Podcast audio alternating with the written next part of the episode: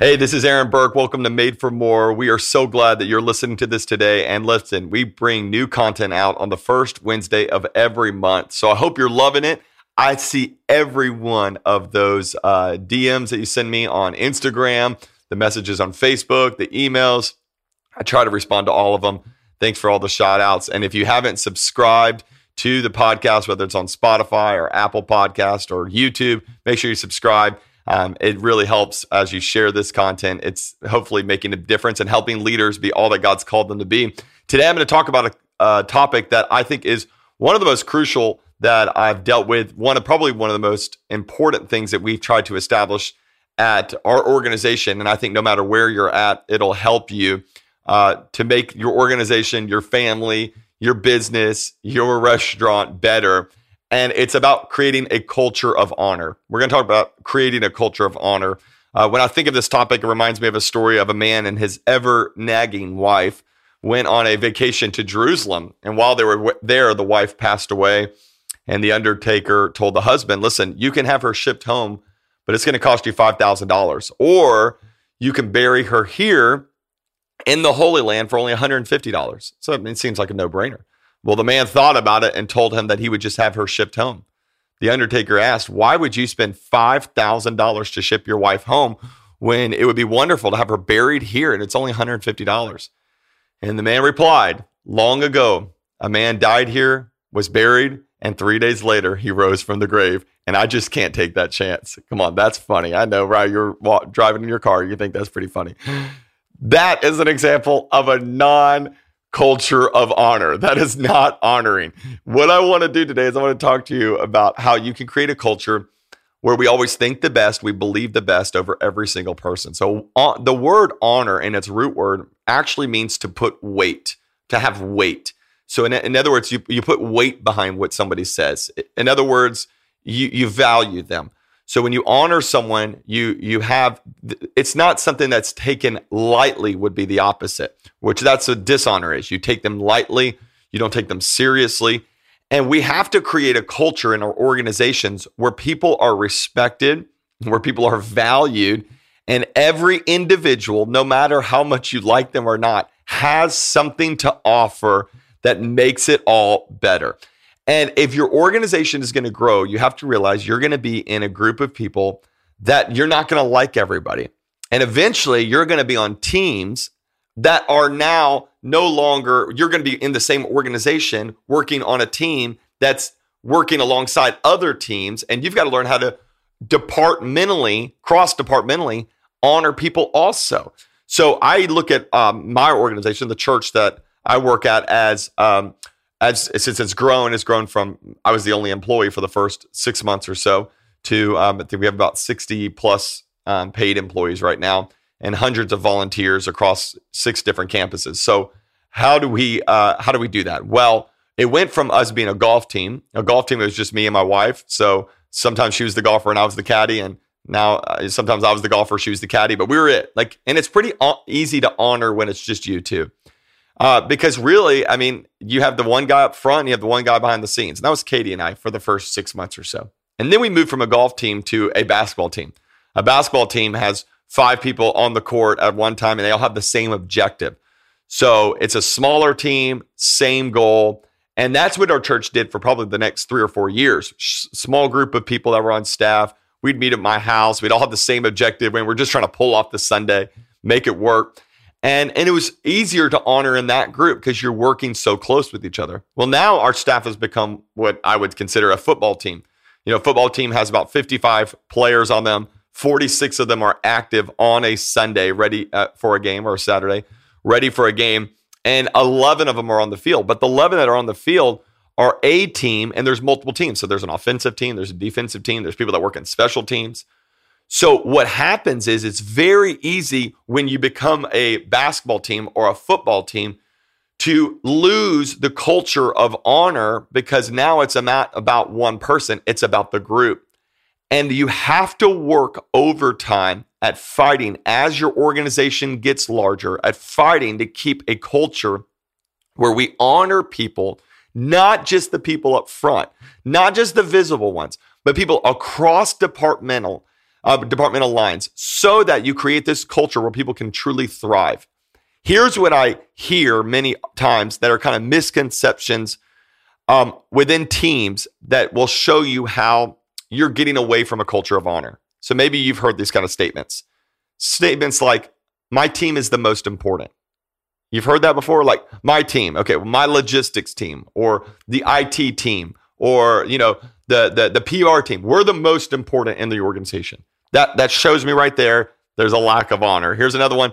It's my team works harder than every other team. Now, you might have heard this because you're on that team and you might think, man, I look at their Instagram and they're hanging out all day long. But when I look at my life, it's tough. We're working hard. We're grinding. And that kind of culture can can seep into an organization and we get this lie to think that we're the only ones working hard. Here's another one is is you realize a lack of honors there when when you have a grace for your team's mistakes but no grace for other teams' mistakes. Let me say that again. We have grace for our own team's mistakes, but we have no grace for every other team's mistakes. I mean, they blew it and it's over. I can't believe it. They are incompetent. But for you and your team, you can blow it and oh, we'll get on, we'll move on. Does it show? It shows a lack of honor within the team. Here, here's the last one that I think is a huge one, especially as your teams are scaled, is that you only do life and you only celebrate with your own teams. That shows a lack of honor because now you're only celebrating yourselves instead of celebrating the people that did the work outside of your group. So you have to fight against this. And the solution to all of this is that you got to get ingrained with this idea of honor, honor, honor, honor.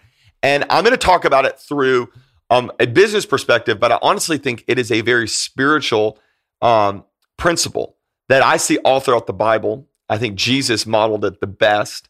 And I think we need to follow his example of how we honor. So I'm going to give you some key points on creating a culture of honor. And I think it'll help you. All right. Number one is simply this honor recognizes that our ultimate victory is found in our variety. I'm going to say that again. Honor recognizes that our ultimate victory is found in our variety and your victory looks different than my victory. You know, my victory is lives changed on a Sunday and they keep coming back and they're involved and they get discipled and they become lifelong followers of Jesus. That's my victory as a uh, the leader of Radiant Church. Your victory might be different in your organization. It might be a bottom line, it might be sales, but I want you to know the principle is the same. Is that your ultimate victory is found in your variety. You can't do it by yourself. And you can't do it with a bunch of people that look and think like you. We say it often that if two people are the same, one of them would be expendable. Let me say that again. If two people are the same, one of them would be expendable. And I'm telling you, when I'm a golf, uh, when I'm the golf team in an organization and it's just me and one other person or me by myself, it's easy to honor. I see all the hard work I'm doing. I see it, but I can only go so far when you're building something that is larger, you need variety and you need to understand that you can't do it by yourself. And honor is being able to recognize the importance of the variety in the organization.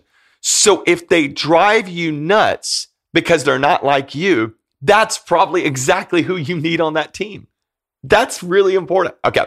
So Paul wrote about this to the church. So Paul was one of the church founders. I want you to read this, even if you're not a Christ follower. I want you to see this because he talks about scale and he talks about the importance of variety. And um, and it's worked because the church has gone from you know Jesus and twelve to now billions of followers of Christ. And the scale of it is because of this passage, 1 Corinthians chapter 12. Just as one body, though, has many parts, but all of its many parts form one body. So it's one team, one score, but a lot of variety inside of that. So it is with Christ. For we're all baptized by one Spirit, so as to form one body, whether Jews or Gentiles, or slaves or free, and we're all given to one Spirit to drink. Even so, the body is not made up of one part of many. Can you imagine if you were just like a giant eyeball, like walking around? That would be weird, right? So that's not how it works. Now, if the foot should say, because I'm not a hand, I do not belong, it would not, it would not, for that reason, stop being part of the body. Like we don't want the foot to be a hand. We need the foot to be a foot. And if the ear should say, Because I am not an eye, I do not belong in the body, it would not for that reason stop being part of the body. If the whole body were an eye, there was my example right there, where would the sense of hearing be? If the whole body were an ear, where would the sense of smell be? But in fact, God has placed the parts of the body, even one of them, just as he wanted them to be. So he's creating this, this body and he puts the different pieces and they're all incredibly unique. I mean, think about your ear and all the complexities of it. And it looks totally different than an eye, totally different than a nose. And the parts can't do, uh, can't uh, walk in victory if the other parts are not working. We all connect together. We understand this in our physical bodies. But for some reason, we miss it in our organizations. He says in verse 21 the eye can't say to the hand, I don't need you. And I just know, you can't say to the accounting department, we don't need you. And you can't say to marketing, we don't need you. And you can't say to sales, we don't need you. No, no, you're all part of the same body. And the head cannot say to the feet, I don't need you. On the contrary, those parts, and look at this, this is key, that seem to be weaker are actually indispensable. So you think that they don't work hard. You think that they're um, they're they're not as gifted as you are. But actually, the Bible says they're indispensable. They're necessary. And the parts we think are less honorable, here's what you should do. You should actually treat them with special honor. Because the reason is, is because when they win, you all win. We've all had that little paper cut on our finger that for some reason, that small little cut, it affects our whole body. That one little toe that you stub affects everything. You need even the small parts of your body to win. So, how do we do this?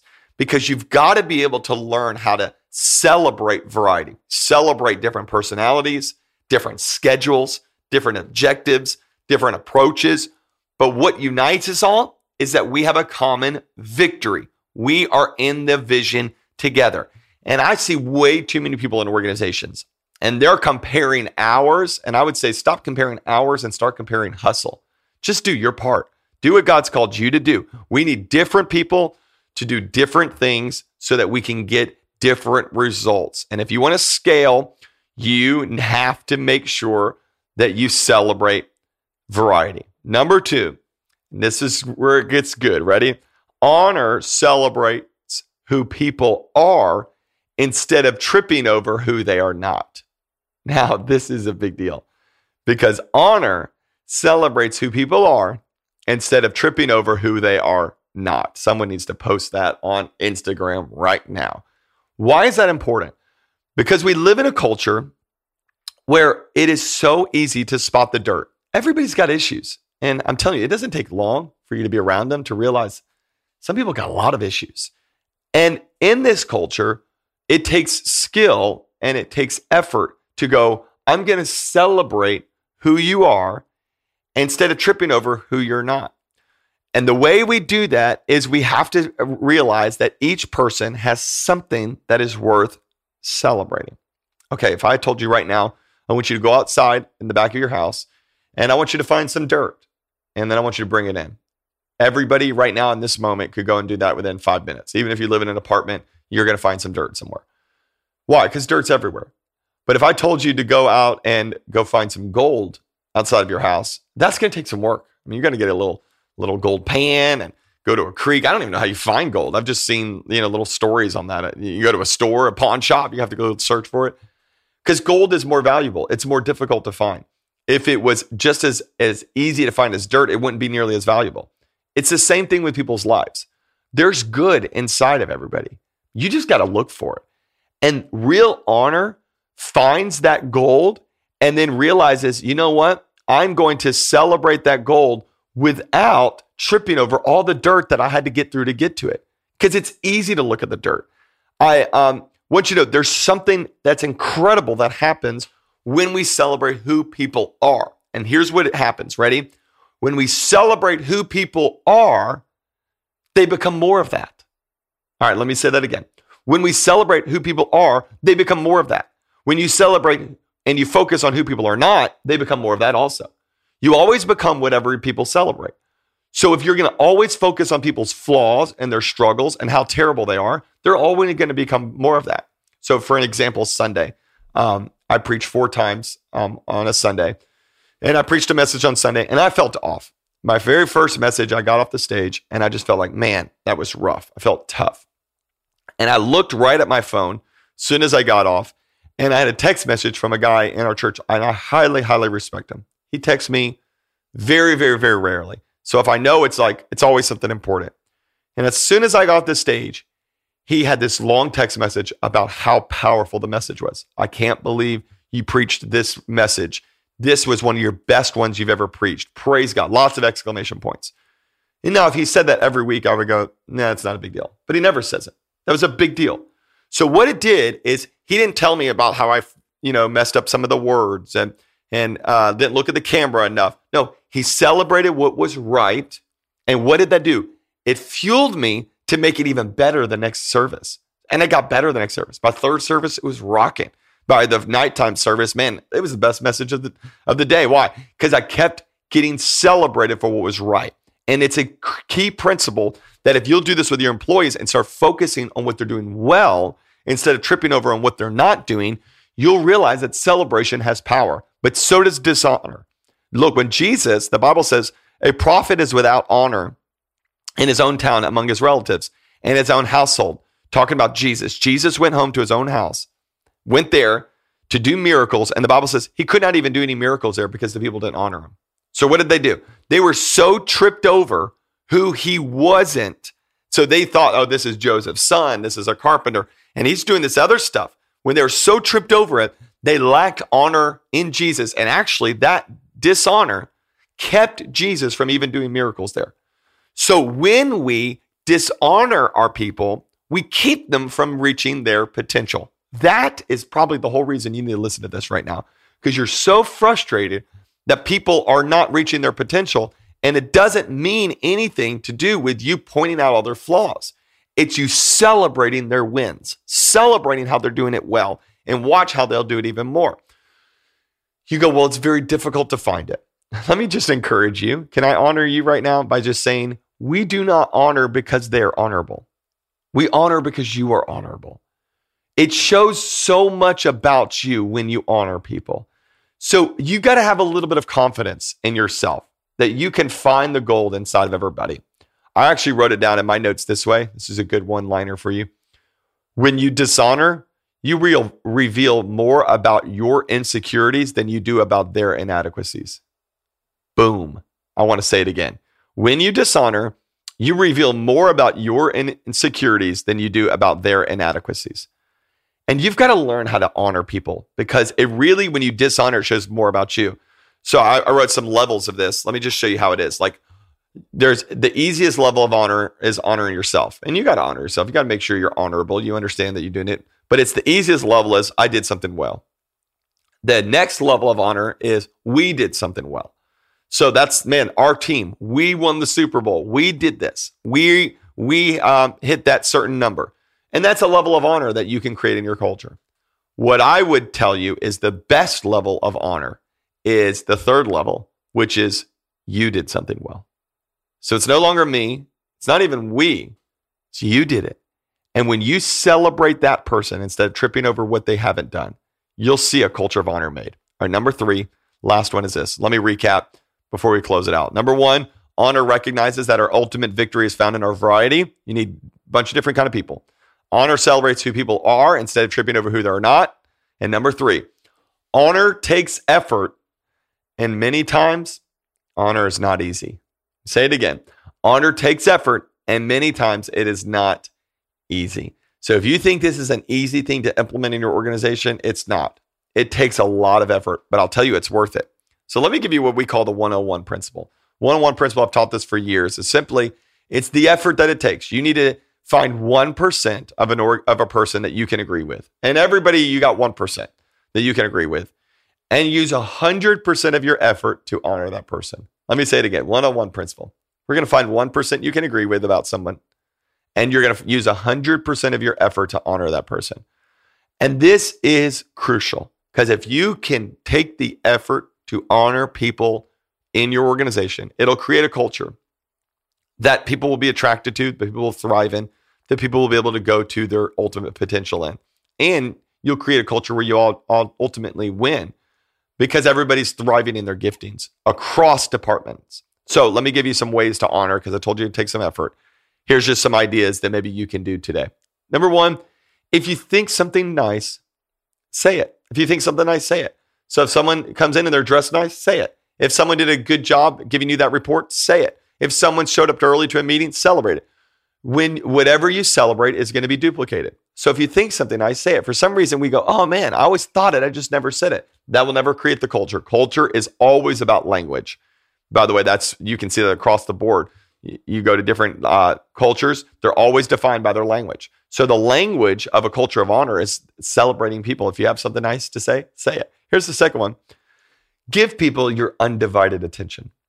Now that is tough in today's world. We're on our phones, we're uh, on our computers, we're trying to get stuff done. We've got our AirPods in.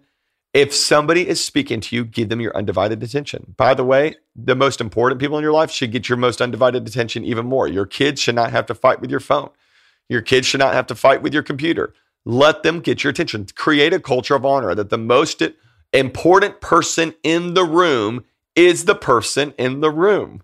Let me say that again. The most important person in the room is the person in the room. So don't don't avoid them or don't, you know, put them off a secondary but because you're involved in digital communication. Give them your undivided attention. Number three, seek understanding instead of assuming. This is huge. When you have a problem with somebody, seek understanding. Help me figure this out. And the best way to do this is ask really good questions. Jesus did this. You think the woman at the well, he's asking her questions. He knew it was everything that was wrong in her life, but he didn't jump to assumptions. He asked questions. Why? Because questions are honoring because it shows the person, I think they know the answer already. I'm going to ask them a question so they can figure it out. So we're going to seek understanding. Number three, we're going to celebrate we instead of just me. So don't say, I invited this per- person to church. No, no, no. We created an environment where my friend could come to church. Do you see the difference? It creates we. It creates this environment that we can do it together. And the last one is this is forgive and forget mistakes.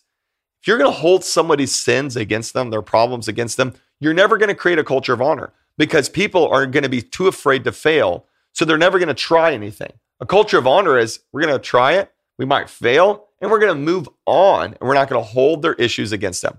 If you create this culture, people will be planted in your organization. They will thrive to their potential because honor releases that into their life. And it's got to start with you. So here's my question for you who can you honor today? Who can you celebrate? What can you do to create a culture of honor in your organization? Let me know. Send me some ideas. I can't wait to see the conversations that happen because of this. You have some honor principles, let me know about them. And I hope this has helped you today. I love this time that we get to have together, and I can't wait to see you um, on the first Wednesday of next month. Make sure you share this content. And if you need anything, let me know. I'm here for you. Love you guys. Have a great day.